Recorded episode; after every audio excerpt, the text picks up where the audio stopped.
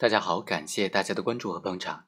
之前呢，我们和大家聊过这样一些案件：行贿人在行贿的时候，通过中间人的手转交行贿款项，后来呢，中间人截留了。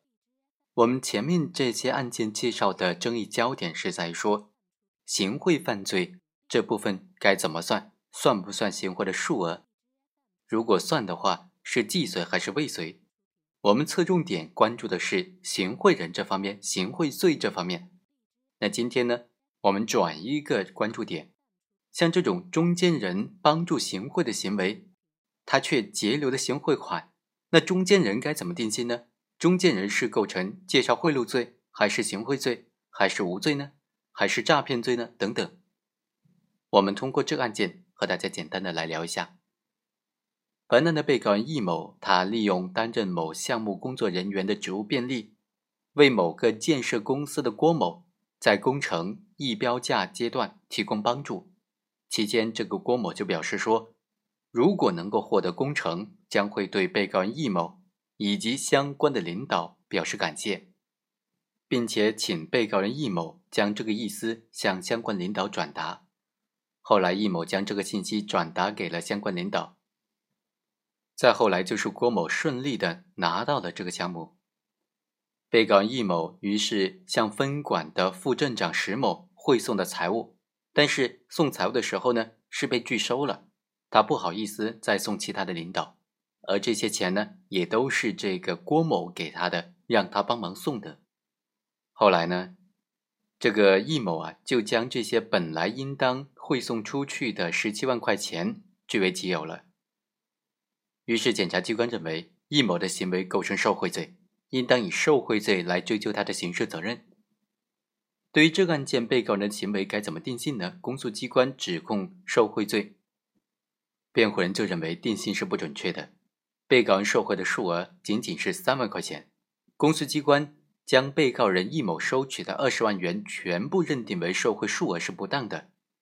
其中涉案的这十七万元呢，是行贿人郭某。交给被告人易某，让他代为转达、代为转交的这些行贿数额。易某和郭某之间是一个委托关系，被告人易某对这个款项，它是一种保管的状态，是一种暂时保管的状态，所以并不是他要去送这些钱，只是帮忙转手而已。这十七万元就不应该计入他自己的受贿金额当中。那对这个问题呢？法院经过审理就认为啊。易某身为国家工作人员，利用职务上的便利，非法收受他人财物，为他人谋取利益，他的行为已经构成了受贿罪。但是，检察机关指控易某受贿的数额是二十万元，这显然是不当的。因为这十七万元的贿赂款项的定性问题啊，公诉机关就认为易某将这笔十七万元自己侵吞了，所以应当定性为受贿罪。但是这样的认定很显然是不符合法律的。被告人易某他明知道行贿人郭某有向相关领导行贿的意图，而且在郭某找他商议的时候，商议向领导行贿一事的时候呢，他也答应帮助郭某向相关的领导进行行贿，并且积极的向郭某建议行贿款的分配方式。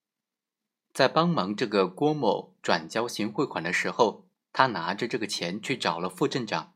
实施贿赂的行为，但是遭到了副镇长的拒绝。于是呢，他又自己将这些钱据为己有了。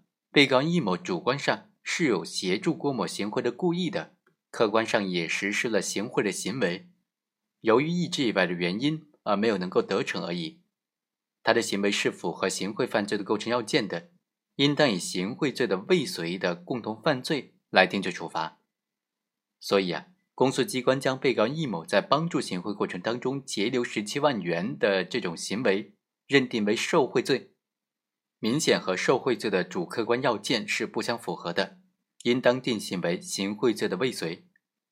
好，以上就是本期的全部内容，我们下期再会。